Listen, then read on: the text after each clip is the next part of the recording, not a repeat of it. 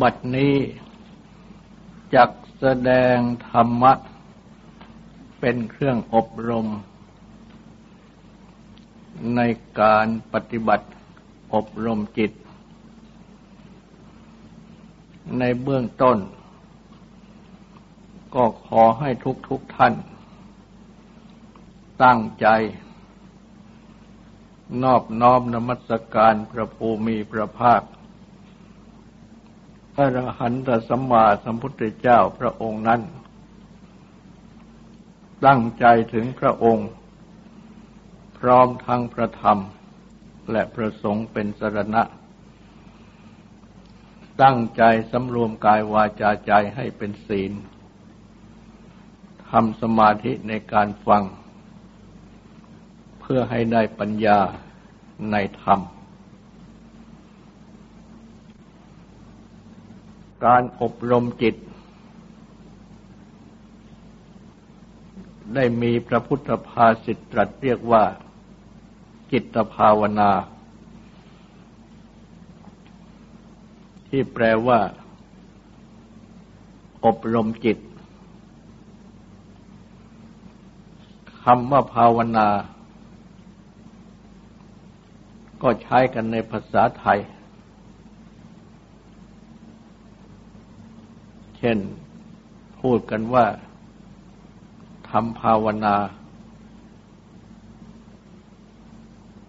ทางจิตใจ บางทีก็หมายถึง การที่ใช้ถ้อยคำสำหรับภาวนา เช่นภาวนาว่าพุทโธ ภาวนาวะอรหัง ซึ่งพูดหมายถึงว่ากำหนดคำว่าอรหัง หรือพุทโธไว้ในใจ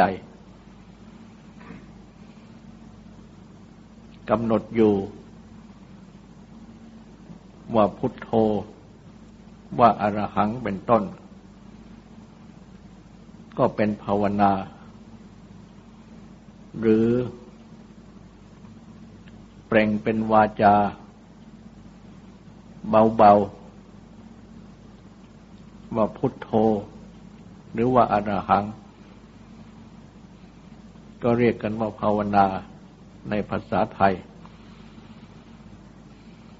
แต่สำหรับในภาษาธรรมะนั้นคำว่าภาวนา แปลว่า การทำให้มีขึ้น ให้เป็นขึ้น เช่นว่าทำศีล ให้มีขึ้นให้เป็นขึ้นมาทำสมาธิ ให้มีขึ้นให้เป็นขึ้นมา ทำปัญญาให้มีขึ้นให้เป็นขึ้นมาคำว่าทำให้มีขึ้น ก็คือให้มีศีลขึ้น ให้มีสมาธิขึ้น ให้มีปัญญาขึ้นคำว่าทำว่าให้เป็น ก็คือ ทำให้เป็นศีลขึ้น ให้เป็นสมาธิขึ้น ให้เป็นปัญญาขึ้น ก็คือการปฏิบัตินั่นเอง การปฏิบัติทำให้มีขึ้น ให้เป็นขึ้น ดังนี้เรียกว่าภาวนา ส่วนการกำหนด ว่าพุทโธ ว่าอรหังเป็นต้น หรือการเปล่งวาจาเบาๆ ว่าพุทโธ ว่าอรหังเป็นต้นนั้น ก็มีคำเรียก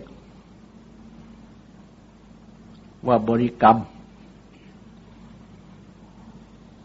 ซึ่งเป็นการปฏิบัติเบื้องต้น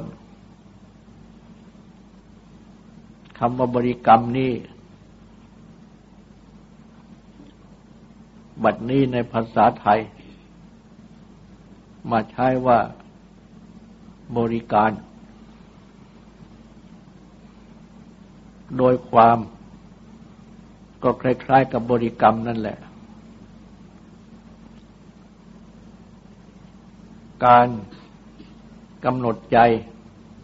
หรือการเปล่งวาจาเบาๆ ดังกล่าวมาข้างต้น นับว่าเป็นเบื้องต้นของการปฏิบัติ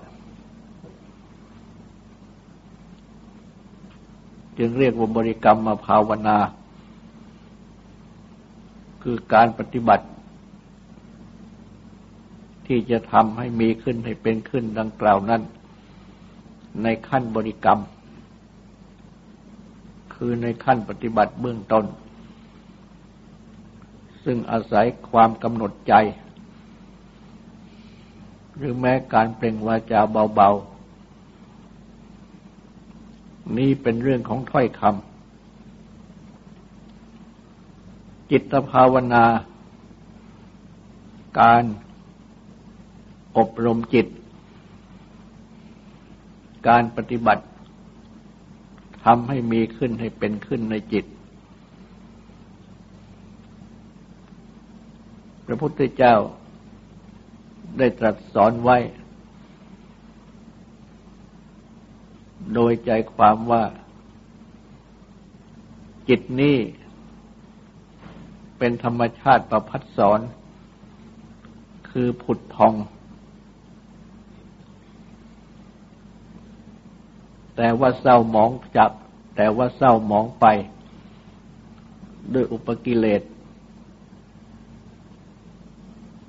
คือเครื่องเศร้าหมองทั้งหลาย ที่จรเข้ามา จิตนี้ วิมุตคือหลุดพ้น จากอุปกิเลส คือเครื่องเศร้าหมองทั้งหลาย ที่จรเข้ามาได้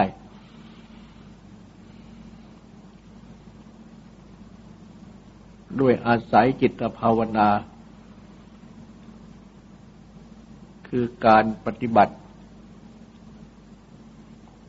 อบรมจิต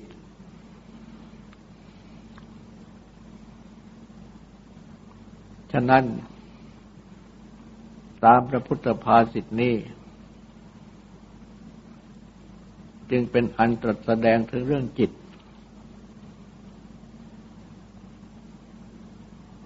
อันเป็นสิ่งสำคัญ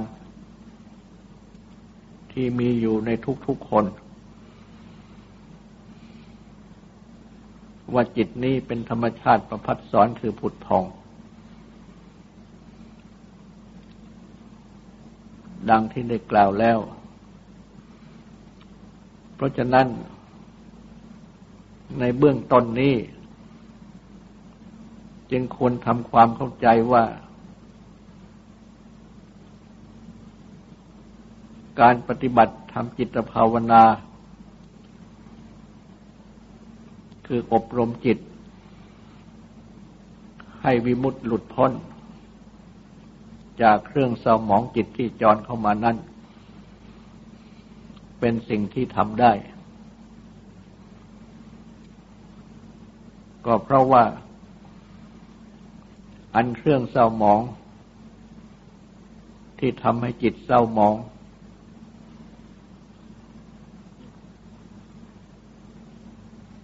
อันเรียกว่ากิเลส ไม่ใช่เป็นเนื้อแท้ของจิต แต่ว่าเป็นสิ่งที่จรเข้ามาสู่จิต เหมือนอย่างเป็นอาคันตุกะคือเป็นแขก คือผู้ที่มาหา ไม่ใช่เป็นตัวเจ้าของบ้าน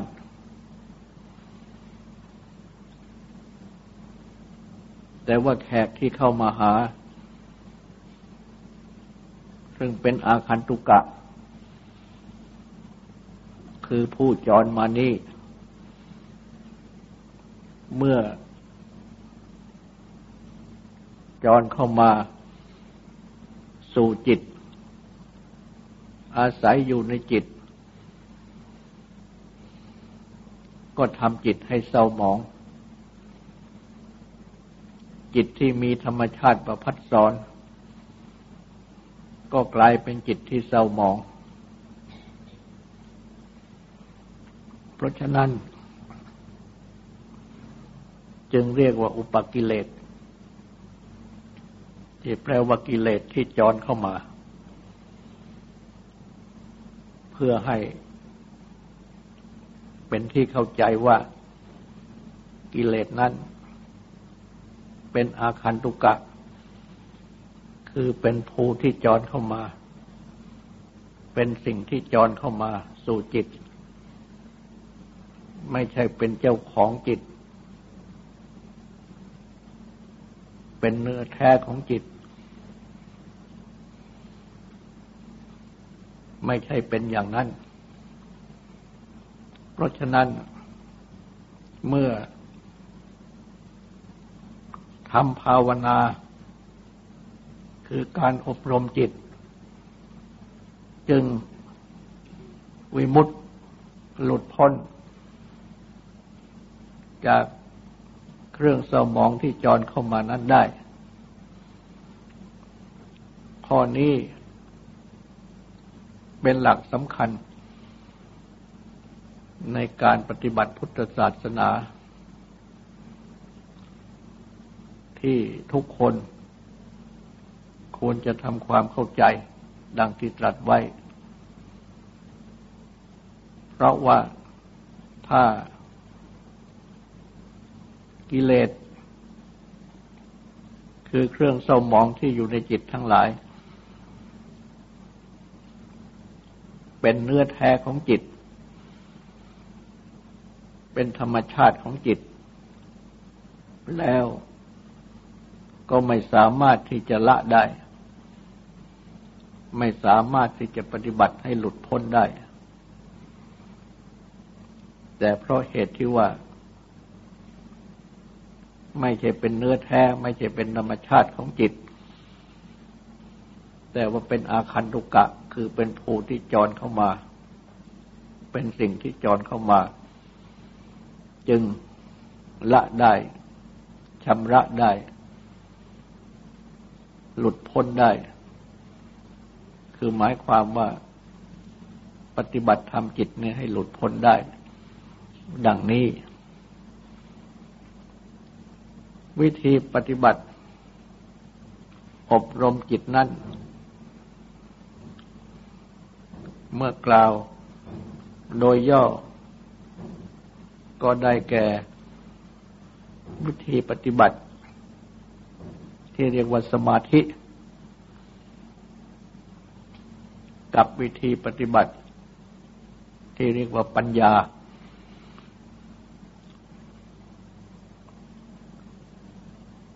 สมาธินี้ คือความ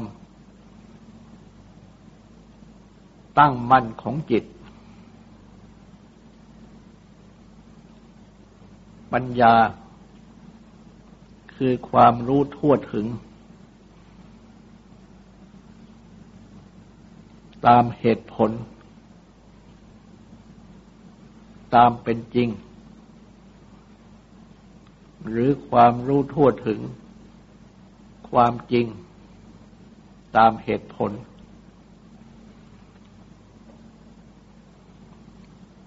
สมาธิ และปัญญานี้เป็นวิธีอบรมจิต อันเรียกว่าจิตภาวนา แต่ก็มีคำเรียก ที่ต่างออกไป เช่นเรียกว่า สมถะวิปัสนา สมถะก็คือวิธีปฏิบัติทำจิตให้สงบ วิปัสสนา ก็คือวิธีปฏิบัติทำจิต ให้รู้แจ้งเห็นจริง สมถะกับสมาธิ ก็มีความหมายเป็นอย่างเดียวกัน วิปัสสนากับปัญญา ก็มีความหมายเป็นอย่างเดียวกัน อีกอย่างหนึ่ง เรียกว่า สัญญมะ คือวิธีสำรวม ระวัง ธรรมะ คือวิธีคม สัญญมะ วิธีสำรวมระวังนั่น ก็มุ่งถึงสติ ที่สำรวมระวังจิตใจ ก็มีความหมาย ถึงมีสติสำรวมระวังจิตใจ เพื่อให้จิตใจสงบ ซึ่งเรียกว่าสมถะ หรือว่าให้จิตใจตั้งมั่น เป็นสมาธิ ฉะนั้น สัญญมะคือวิธีสำรวมระวัง จิตใจด้วยสติ เพื่อให้สงบ เพื่อให้ตั้งมันเป็นสมาธิ จึงมีความหมายเป็นอย่างเดียวกัน ธรรมะคมก็คือวิธีคมใจ ก็หมายถึงว่าคมใจ ฝึกใจ ด้วยปัญญานั่นเอง เพราะฉะนั้นจึงมีความหมายถึงการปฏิบัติในขั้นปัญญา คือขั้นวิปัสสนา จึงเป็นพวกเดียวกัน ชั้นเดียวกัน จิตภาวนา วิธีอบรมจิต ดังกล่าวนี้ จะต้องมีศีล เป็นภาคพื้น เหมือนอย่าง เป็นพื้นดินสำหรับรองรับ สัตว์บุคคลทั้งหลาย สิ่งทั้งหลาย ซึ่งอยู่บนแผ่นดิน ชั้นใดก็ดี ศีล ก็เป็นภาคพื้น เป็นเครื่องรองรับกุศลธรรมทั้งหลาย ที่บังเกิดขึ้น คือที่จะปฏิบัติอบรมให้มีขึ้นให้เป็นขึ้น ดังที่กล่าวมา เพราะฉะนั้น การปฏิบัติพุทธศาสนานั้น เมื่อกล่าวโดยย่อแล้ว จึงต้องมีทั้งศีล ทั้งสมาธิ ทั้งปัญญา อันเรียกว่าไตรสิกขา คือข้อที่พึงศึกษาสามประการ หรือว่าการศึกษาสามประการ สิกขาเป็นภาษาบาลี ศึกษา มาจากภาษาสันสกฤตว่าศึกษา มาเป็นภาษาไทยว่าศึกษา อันมีความหมาย รวมทั้งการเรียน ทั้งการปฏิบัติ ยังไม่รู้ก็เรียนให้รู้ ยังไม่ปฏิบัติก็ปฏิบัติ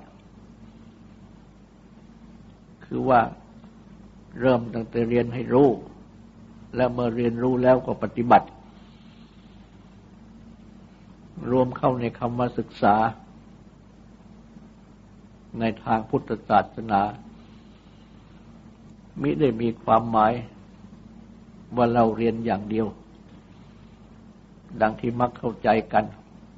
ในภาษาไทย ศีลสิกขา ศึกษาในศีล ก็คือเรียนให้รู้จักศีล และปฏิบัติในศีลทำศีลให้มีขึ้นมาให้เป็นขึ้นมา จิตสิกขาศึกษาจิต ก็คือ เรียนให้รู้จักวิธีปฏิบัติ อบรมจิต และก็ปฏิบัติอบรมจิต ซึ่งในขั้นนี้ มีความหมายแค่ให้จิตเป็นสมาธิ หรือให้สงบตั้งมั่นเป็นสมาธิ ปัญญาสิกขา ศึกษา ในปัญญา ก็เรียนให้รู้จักวิธีปฏิบัติอบรมปัญญา และก็ปฏิบัติอบรมปัญญาให้มีขึ้นให้เป็นขึ้นมา เมื่อเรียกว่าสิกขาในข้อสมาธิ ไม่เรียกว่าสมาธิสิกขา แต่เรียกว่าจิตสิกขา ซึ่งก็มีความหมายจำเพาะ การปฏิบัติในขั้นสมาธิ ดังที่กล่าวมาแล้ว สิกขาทั้งสามนี้ เป็นข้อที่พระพุทธเจ้าได้ทรงสั่งสอนเอาไว้สำหรับเป็นข้อปฏิบัติ กล่าวโดยย่อ และก็ ได้ตรัสเอาไว้ว่า เป็นข้อปฏิบัติ ที่จะต้องปฏิบัติกันเรื่อยไป จนกว่าจะบรรลุมรรคผลนิพพานในที่สุด จึงจะเป็นอันว่าจบ สิกขา หรือว่าจบศึกษา การศึกษาในทางโลกนั้น ก็มีกำหนดชั้น ว่าจบชั้นนั้นชั้นนี้เช่นจบปฐมศึกษา จบมัธยมศึกษา จบอบรมศึกษา ในทางพระพุทธศาสนานั้น การศึกษา ก็มีจบ แต่ว่าจบศึกษาของพุทธศาสนานั้น จบในเมื่อ ปฏิบัติ ในไตรสิกขา ดังกล่าว จนบรรลุวิมุตติคือความหลุดพ้น จากกิเลสและกองทุกข์ทั้งสิ้น ดังที่กล่าวว่าบรรลุมรรคผลนิพพานนั่นเอง และเมื่อได้บรรลุวิมุตติคือความหลุดพ้นจากกิเลสและกองทุกข์ทั้งสิ้นแล้ว จึงเรียกว่าจบศึกษา เพราะฉะนั้น ในทางพุทธศาสนา จึงได้มีการแบ่ง ผู้ศึกษา ไว้ดังนี้ คือผู้ที่ปฏิบัติ พุทธศาสนา ปฏิบัติในไตรสิกขา โดยย่อดังกล่าวมา ตั้งแต่เริ่มปฏิบัติ แต่ว่ายังไม่บรรลุมรรคผล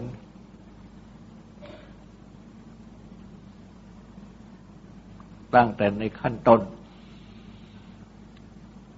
เรียกว่า เนวเสขานาเสขะ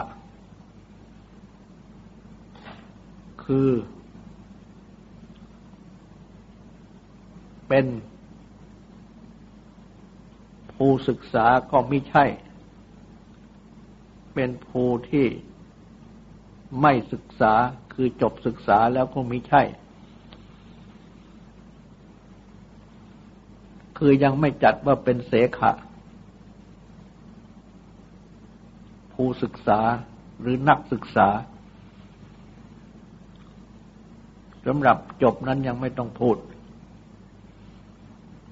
แต่ว่าชื่อที่เรียกก็กล่าวรวมเข้ามาด้วยว่าเป็นเสขะคือผู้ศึกษาก็ไม่ใช่ เป็นอเสขะคือผู้ไม่ศึกษาคือจบศึกษาก็ไม่ใช่ และเมื่อได้ปฏิบัติไป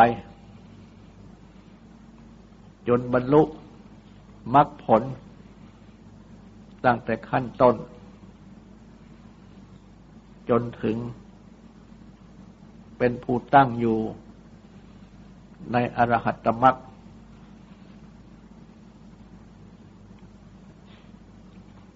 ก็เรียกว่าเป็นเสขะ คือเป็นผู้ศึกษา หรือเป็นนักศึกษา เมื่อบรรลุ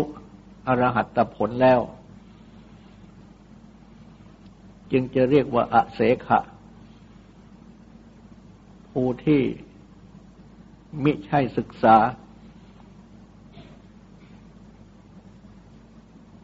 คือเป็นผู้ที่จบการศึกษาแล้ว และก็เรียกว่าเป็นผู้ที่เสร็จกิจ คือได้มีกริยะคือกิจที่พึงทำเพื่อความสิ้นกิเลสและกองทุกข์ อันได้ทำเสร็จแล้ว จึงเป็นผู้ที่เสร็จกิจ ที่จะพึงกระทำเพื่อละกิเลสและกองทุกข์ทั้งสิ้น เป็นผู้จบศึกษา เพราะฉะนั้น การจบศึกษาในพุทธศาสนานั้น จึงกำหนดด้วยการที่ปฏิบัติในไตรสิกขา จนบรรลุวิมุตติคือความหลุดพ้น จากกิเลสและกองทุกข์ทั้งสิ้น เป็นขีณาสวะ คือเป็นผู้ที่มีอาสวะสิ้นแล้ว แต่ว่า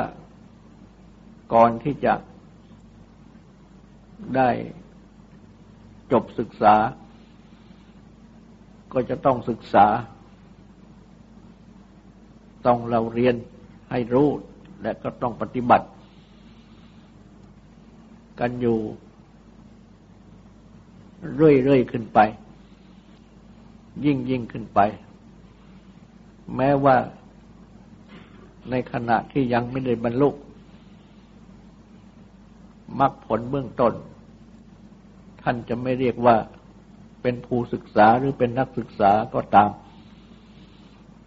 แต่ว่าก็ชื่อว่าเป็นผู้ที่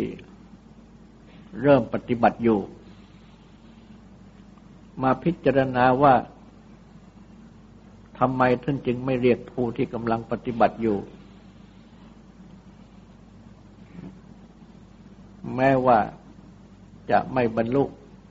มรรคผลเบื้องต้นว่าเป็นเสขะ คือเป็นผู้ศึกษาหรือเป็นนักศึกษา ทั้งนี้ก็เพราะว่าคำว่า ศึกษาหรือนักศึกษา อันเรียกว่าเสขะในพุทธศาสนานั้น จะต้องเป็นผู้ปฏิบัติที่เข้าทางที่ชอบ ตามที่พระพุทธเจ้าได้ตรัสสั่งสอนเอาไว้ คือเข้าทางศีล เข้าทางสมาธิ เข้าทางปัญญานั่นเอง ถ้าหากว่ายังปฏิบัติเข้าทางบ้าง ไม่เข้าทางบ้าง ก็ยังไม่ควรจะเรียกว่าเป็นผู้ศึกษา เป็นผู้ปฏิบัติ หรือเรียกว่าเป็นนักศึกษาพุทธศาสนา เพราะยังมีโอกาสที่ปฏิบัติไม่เข้าทางพุทธศาสนา เมื่อปฏิบัติไม่เข้าทางพุทธศาสนา จะเรียกว่าเป็นผู้ศึกษาปฏิบัติพุทธศาสนาหาได้ไหม บรรดาผู้ที่ยังเป็นสามัญชน หรือเรียกว่าเป็นบุตุชนอยู่นั้น ก็ย่อมจะปฏิบัติเข้าทางบ้าง ไม่เข้าทางบ้าง ในขณะที่ได้มีสติ ได้มีปัญญา คอยระมัดระวัง คอยฝึก คอยข่มจิตใจอยู่ ก็ยอมจะปฏิบัติ เข้าทางศีลเข้าทางสมาธิเข้าทางปัญญา ในพุทธศาสนาได้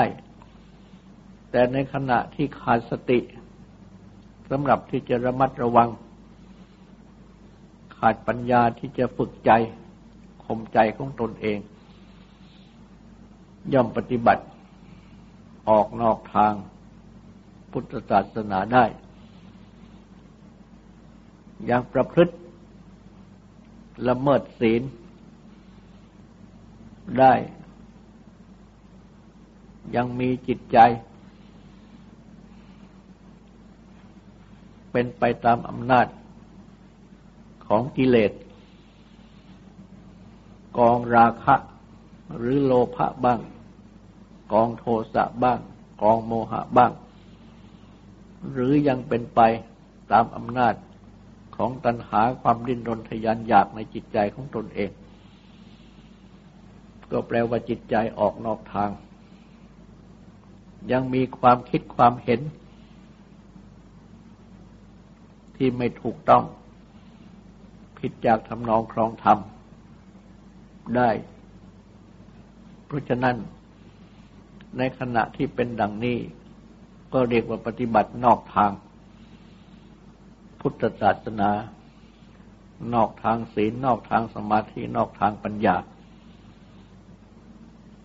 จึงไม่อาจจะเรียกว่าเป็นเสขะคือเป็นผู้ที่ได้ปฏิบัติ พุทธศาสนา เพราะข้อที่ปฏิบัตินั้น ไม่เข้าทางพุทธศาสนา ไม่ถูกต้อง ตามคำสอนของพระพุทธเจ้า สามัญชน หรือที่เรียกว่าบุตุชนก็ย่อมเป็นเช่นนี้ เพราะฉะนั้นท่านจึงไม่ยอมเรียกว่าเป็นเสขะผู้ศึกษาหรือเป็นนักศึกษาพุทธศาสนา ส่วนท่านที่ได้ปฏิบัติ จนบรรลุถึงมรรคผลตั้งแต่เบื้องต้น ดังที่ได้เรียกว่าเป็นโสดาบันบุคคล ที่แปลว่าเป็นผู้เข้าสู่กระแสธรรม แล้วย่อมจะมีความปฏิบัติ ไม่ออกนอกทางศีลและโดยเฉพาะก็คือศีลห้า ศีลห้าจะบังเกิดมีขึ้น เป็นธรรมชาติธรรมดา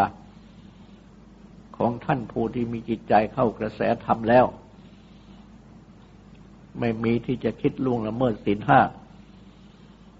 จิตใจที่จะคิดล่วงละเมิดศีลห้าก็ไม่มี ก็เป็นอันว่าความประพฤติทางกายทางวาจาทางใจก็เข้าศีลห้าจิตใจ ก็เข้าศีลห้า ไม่มีที่จะคิดละเมิดออกไป ความรู้ความเห็นก็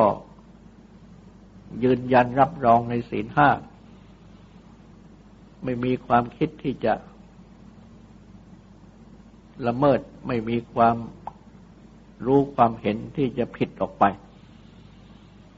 เพราะฉะนั้นจึงได้เรียกว่าเป็นเสขะ คือเป็นผู้ศึกษาเป็นนึกเป็นนักศึกษาได้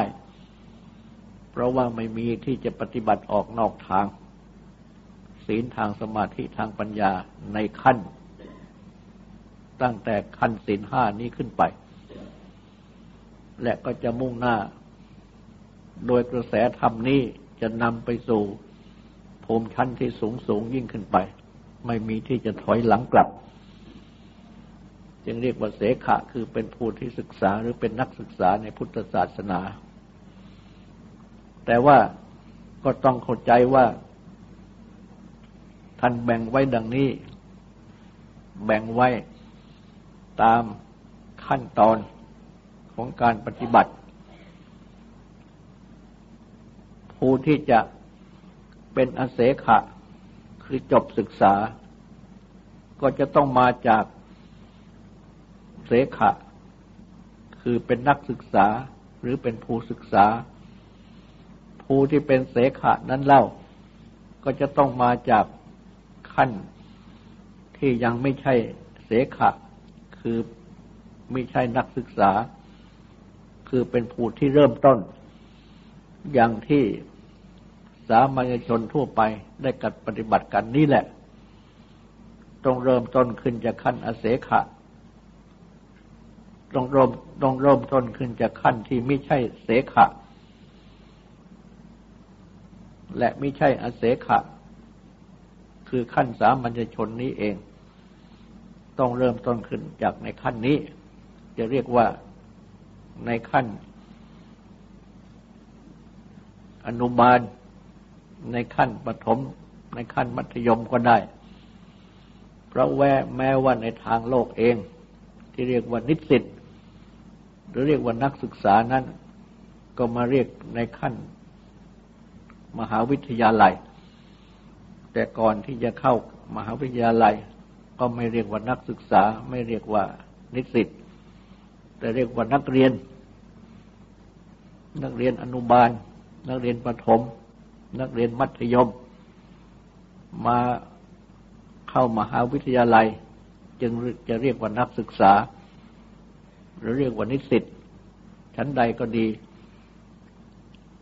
ในทางพุทธศาสนานั้น ในขั้นที่ปฏิบัติกันเบื้องต้นนี้ ก็เรียกได้ว่าเป็นขั้นนักเรียน ต่อเมื่อบรรลุมรรคผลเบื้องต้นขึ้นไป จึงจะเรียกว่าเป็นนักศึกษาหรือผู้ศึกษา จนจบบรรลุวิมุตติหลุดพ้นทำกิเลสและกองทุกข์ให้สิ้นไปในที่สุดแล้ว จึงจะจบศึกษา ก็อาจจะเทียบกันได้ดังนี้ ราะฉะนั้นแม้ในขั้นที่เป็นนักเรียน